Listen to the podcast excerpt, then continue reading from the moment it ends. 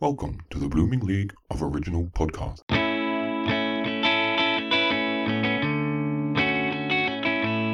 G'day and welcome to the Creationarium, where we deep dive into the aquarium of human creativity and ingenuity. I'm your host, Aaron, from the Thrash and Treasure podcast. And in our 49th episode with the Queen, Caroline O'Connor, I lightly touched upon a story from the Australian film industry. And so I've spun that off into a new show, as you do, where we'll expose the hidden figures and stories where people have banded together to create something magical and so, in this first season, we're going to flesh out the little known story of how the Power Rangers accidentally saved the Australian film industry. And joining me for this cinematic adventure is one of the mighty movie Power Rangers himself. He's a sound technician who was one of the many inexperienced crew members thrown into the deep end to create Australia's first big budget CGI laden film. But it was their individual expertise that exercised and exorcised that aforementioned inexperience when the Aussie can do attitude took over. But I don't want to spoil all the good bits, so here to continue his story from last episode is Mr. Paul Matthews. a whole heap of spare parts in my ooze bottle. So, Yeah. Which was the ooze bottle. It was the bottle that, that Ivan used. that Ivan used. So Yeah. So uh, yeah, that was it. You, we're drawing a picture of the difference. I mean, nowadays no one cares because they don't build these big sets anymore. So nowadays they all just do it, do it on on in the box. Mm-hmm. But that's the way it was back then. So Now, well, in terms of the showgrounds, as we were were talking about before, and turning that into the studio, at the time, I think it was 98, they opened it as a quote unquote theme park, which wasn't a theme park. It was just a backlot. It was just, it was the shopping part of a fucking theme park. that was disastrous. I, they took up the whole of the commemorative pavilion with that silly Titanic ride. They destroyed a whole lot of the showground that we believe should not have been destroyed. They did actually take our Babe set, finished shooting, and they used that the uh, Babe outdoor set in uh, in Fox's studio, which I actually had to. They got me to quote going back in and rewiring it again in such a way that they could actually light it up and use it as a real life place instead of just a film set. Yeah. But uh, I think that lasted about a year and a half. I'm surprised it lasted as long as it did because it was all made of just like just as a film set. It would have been eaten by ants by the time they got rid of it.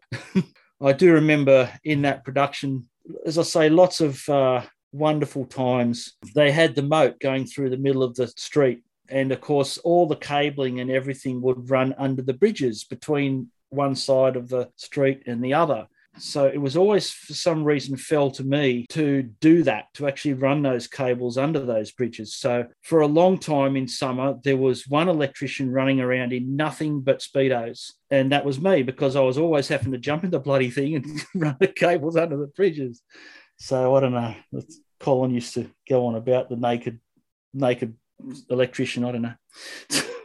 I'm guessing the tourists weren't there at the time. no, the tourists weren't there for well, that. the, the few tourists that would have gone to that place. Yeah, it was. It always disappointed me how that. I, rem- I remember that opening night and Kylie Minogue sang opera. and Yeah. they did that spectacular thing, and we knew Moulin Rouge was being made there, but we didn't know anything about it because obviously Baz Luhrmann had directed that opening, and it was still what two or three years before Moulin That's Rouge right. Yeah, yeah. was due to come out His Red Curtain series. he's red yeah he's read curtain trilogy um with uh strictly ballroom and romeo plus juliet I And- always tell everyone, okay, yeah, well, I'll let Catherine have the uh, the Oscar for that one. I wasn't going to. yes you've said that to me. me have to insure it. yeah that, that- and it's funny that you guys or at least you personally had no clue what was going on because i asked caroline o'connor in um my interview with her how many times they as a cast stepped back and went what the hell is he talking about and she found not very much because baz was so descriptive in how he was directing like he knew the vision that he he always knew what he wanted, and Catherine was same. Catherine was like his right arm regarding all the design work. But yeah, we didn't know what the story was. Like we couldn't really understand what the story. Oh, the story. Oh, it's a story about love. Oh, okay. Yeah.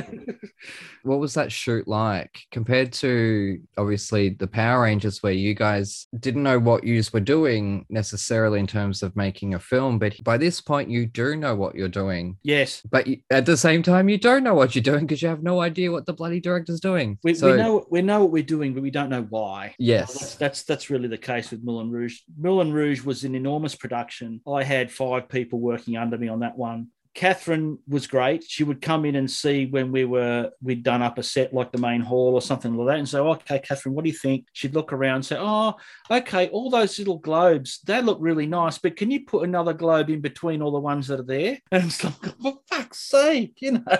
There's 300 on that bloody shelf alone. So you want us to put another 300 in there? And and it just went on. Uh, I don't know whether you remember that the, the big Hindi set on the stage at the end of that show. Yep. They've got these hearts which have got lights all over them. That that actual um that actual heart that sits behind directly behind um uh Nicole Kidman, Nicole Kidman as she comes up out of the floor. Satine, yeah. Satine, that's right. That heart, they put a full size stencil on my desk and said, okay, can you put a light? You see where each of these diamonds are? Can you put a light where each of these diamonds are? And I had one look at it and think, you have got to fucking be kidding. Where are we going to hide the cables? When are we going to do it? How are we going to do it? You know, so I took the thing home, sweated over it one night, and I thought about uh, a, a method of construction that I'd done when I was back when I was a kid, making uh, little spaceships out of big cardboard boxes that my dad would bring home from work, and that would basically consist of these little lamp holders with bits of copper soldered together. And I thought, I wonder if that would work for this. So anyway, I got a whole heap of them ordered from the wholesaler, and I uh, got them couriered out to my workshop at St Mary's, and got a whole heap of copper wire. Started soldering some of it together with the onto the uh, stencil. Can't remember her name now. One of the dressers rings up a short while later and say, "Oh, we don't. We've decided we want something else for that now. You can stop working on it. We don't want that now." Oh, bugger. And and I, I say, okay, that's fine. Hang up the phone Yeah. and have a look at it and think, fuck, I'm going to finish this thing anyway. I was on it most of the night. I think I finished about three o'clock in the morning. Took it back in about ten o'clock the next day, and uh, and set it on the the metal frame that they'd made for it, which was the same size as the stencil, and it fit perfectly. Lit it up. It looked like a million bucks. Catherine walks in, has a look at it, and thinks, "Holy shit, that's exactly what we want." So it's in the film, and as far as I know, it's one of those set pieces which they've kept forever. It's still it's still hanging in a Hall of Fame somewhere. They still use it. And they wouldn't have if you weren't stubborn. If I hadn't finished it, Yeah. they, you know, I, I charged them for it. They paid for it at the end. It was only about two thousand. Similar story. Those big hearts that are on the on the set that the, they come on at the end, they turn into this big chase and they chase around all over the place. I remember we were wiring those, and I, I talked to the set dressers, and they said, "Look, do you want these things to chase, or are they just going to come on?" And of course, we said, "Look, it's going to cost us more if we chase them because it's going to need three lots of cable and a lot, lot, lot of time for the guys to do it, and it's going to be hard to fit it in the in the set and so on." No, no, we definitely don't need them to chase. You can just have them come on. That's fine. Anyway, I, I decided I'd wire them to chase just in case. And of course, at the end of the show, oh, wow, that looks fantastic. Oh, I didn't Yeah. know they could chase like that. I guess you could say you got to leave something in your Felix bag to pull out and sort of You say, do. hey, Yeah. we can do good work, but then, hey, we can do friggin' good work too, you know? Yeah. Now, during those filming days, how much were you on set in costume, hidden amongst a whole bunch of extras, just blending in or hidden behind them all?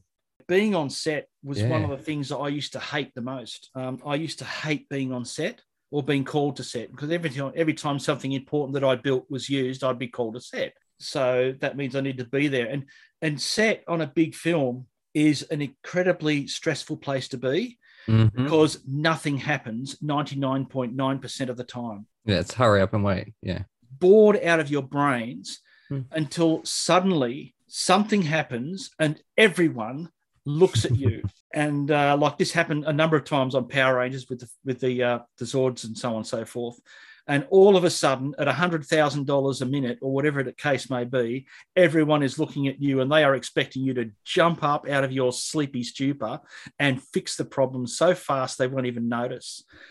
and if you imagine you're, you're in that constant state of readiness all the time 12 Yeah. 14 hours a day you're just you're just trying to stay in this constant state of hey i'm doing nothing but i may be required to do everything within seconds any second so i used to hate it there was quite a lot of times on moulin rouge when i was on set one end working on stuff Yeah. while they were shooting the other side now if every time I hear Roxanne, I have this shiver that goes down my spine because I must have heard that a hundred times. A good shiver or a bad shiver? It's just like a shiver. Like you're in a dark pavilion and you hear nothing and just Roxanne.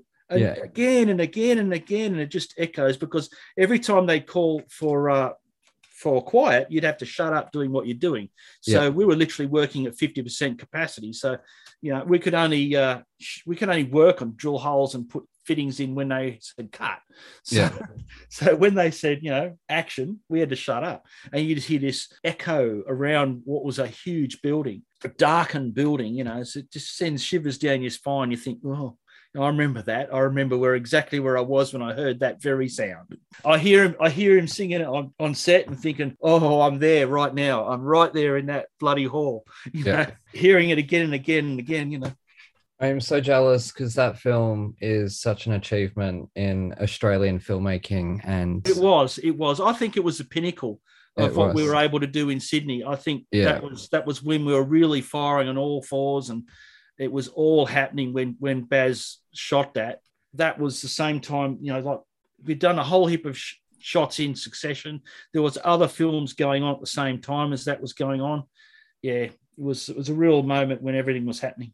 Yeah, and like obviously we, we as we've established there was the whole grinding the teeth on the power rangers pardon me uh, but for our film industry when you look at australian films before nine, uh, 1990 before 2001 the biggest sort of budget films okay we had dark city but that whilst an, a, an australian director in alex proyas and Babe, I think those special effects were done overseas. Yeah, no, I never worked on Babe One. That was before my Yeah. days. I'm, I'm pretty certain those the Babe one special effects were done overseas. Babe two possibly here, like I can believe here in Australia, but I'm fairly certain because I was trying to do as much research as I could. Yep.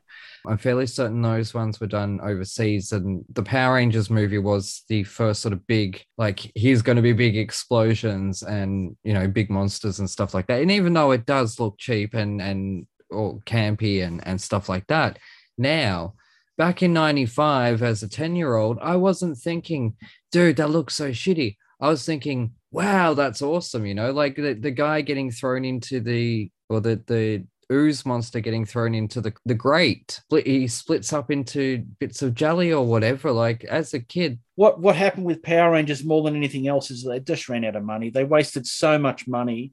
They wasted money building entire sets that were never shot on. And this this isn't in my blog, but one of them they shot was uh, they built a suspension bridge, and it was a full size suspension bridge which was supposed to go over this river uh, on uh, planet Phaedos. And this is where they were supposed to fight the uh, the Tengu warriors when they arrived.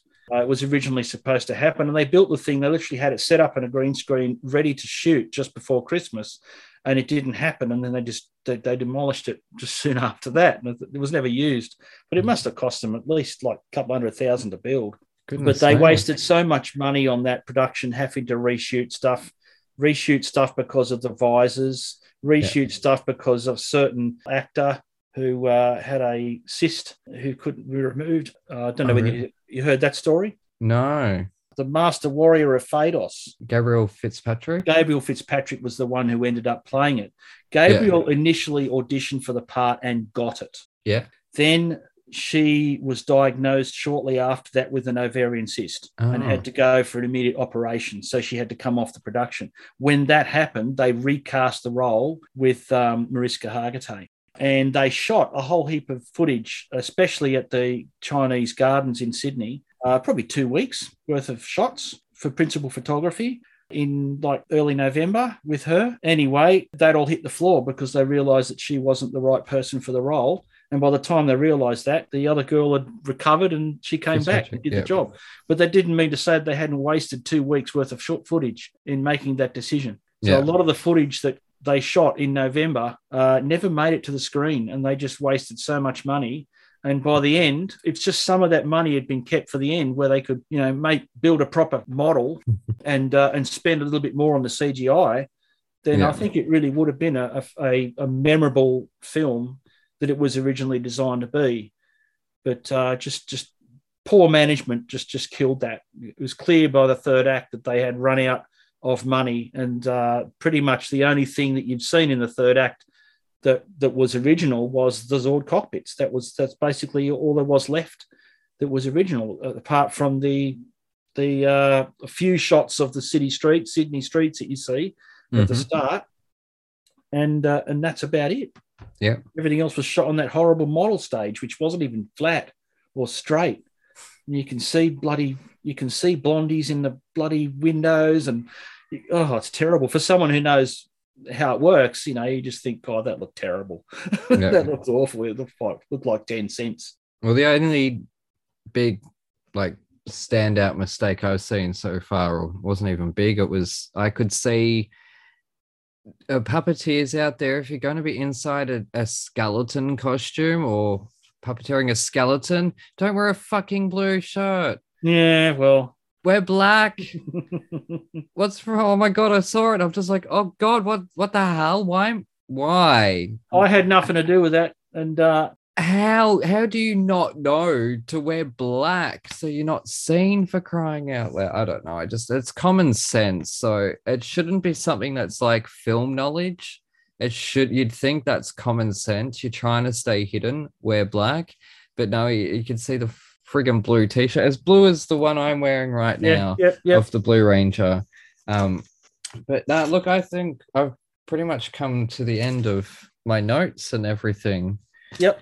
No, thank you so much for taking your time out and, and sharing this story because, as I said, like as a, a young filmmaker myself, I made my first one.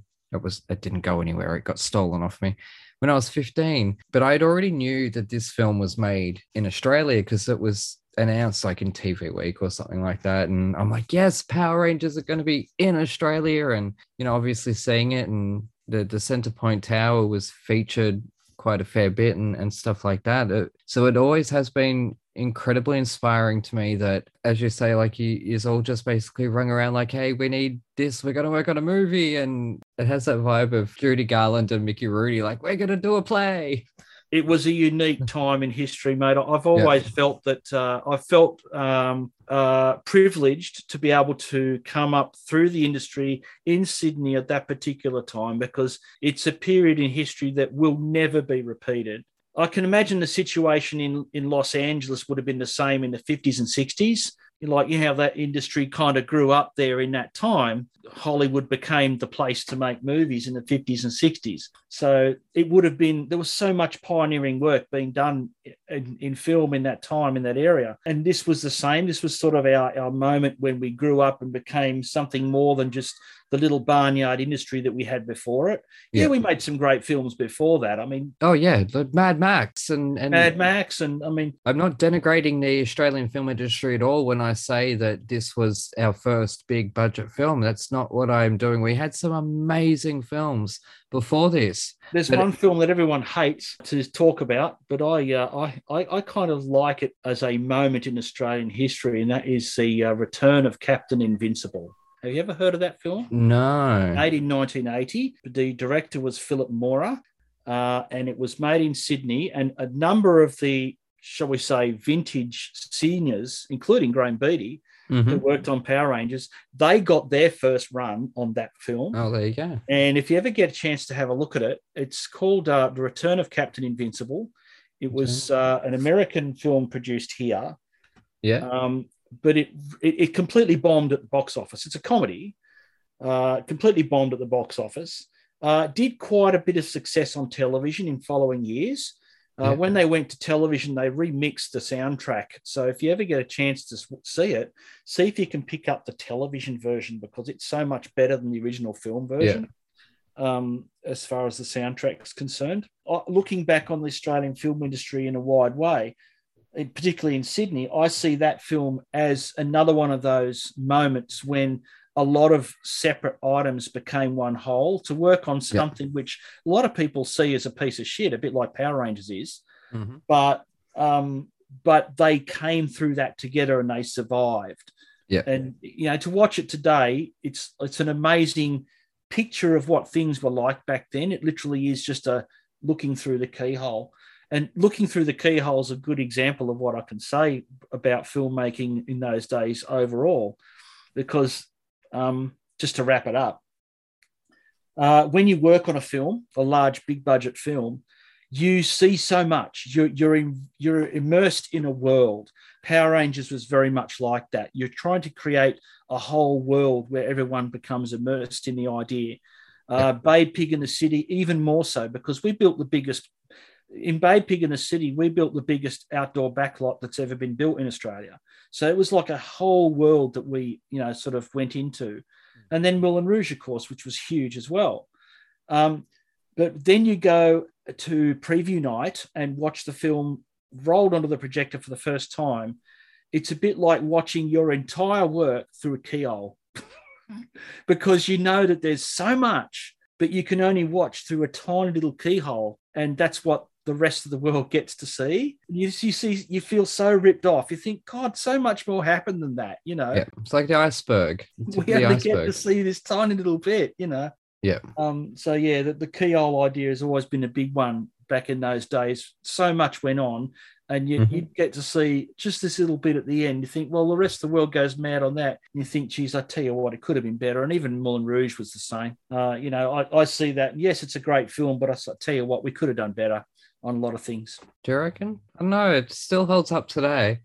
I listened to that musical cast album from Broadway too, by the it's way. It's all about a stage show anyway, so it wouldn't have been too hard to put on the stage. I agree. No, but no, in terms of American films shooting over here, I think before that we'd had Quigley Down Under and On the Beach. Yeah, yeah, On the Beach. Remember that so one? that was pretty much about it yeah. in terms of Hollywood sending their films over here. There, there might have been more possibly. And like there's times where like Crocodile Dundee had American financing and stuff like that. Well, Crocodile Dundee too had American financing. That's yeah. Mostly over there, but exactly. So yeah, no, um in terms of being and, and American productions sending it over here. There wasn't very much. As far as offshore productions are concerned, you could probably look at that Captain Invincible film as being the first of that sort of thing. And I think because that bombed out so much, maybe everyone withdrew at that point and said, "Oh, if that's how it's going to turn out, let's let's not try again." Yeah. So it took them another ten or twelve years to actually get the, the chance to try again. You know, was on the beach TV or film? That was a film. That was a film. Okay, yeah, and that was Melbourne. Yes, that was down here in Melbourne because they also did the remake down here in Melbourne. I think. Yep. Yeah, because the whole point is that Melbourne is the only place that survives the apocalypse, and as we've just learned through COVID, no, it's not. Mm-hmm. And that's a wrap on season one of the Creationarium.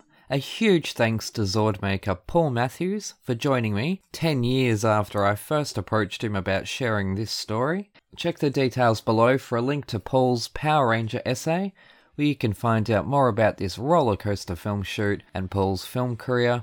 We'll be back with another inspiring story of community spirit next season, so be sure to subscribe, like, follow, and rate.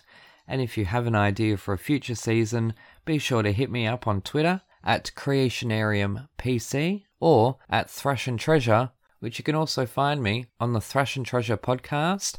So if you search Thrash and Treasure on whatever app you're listening to right now, you'll be able to find us on there. Another huge thanks to the boys from Walken for letting us use their song for our theme. I've been Aaron. You take care, keep creating, and I'll see you next season. Hooroo!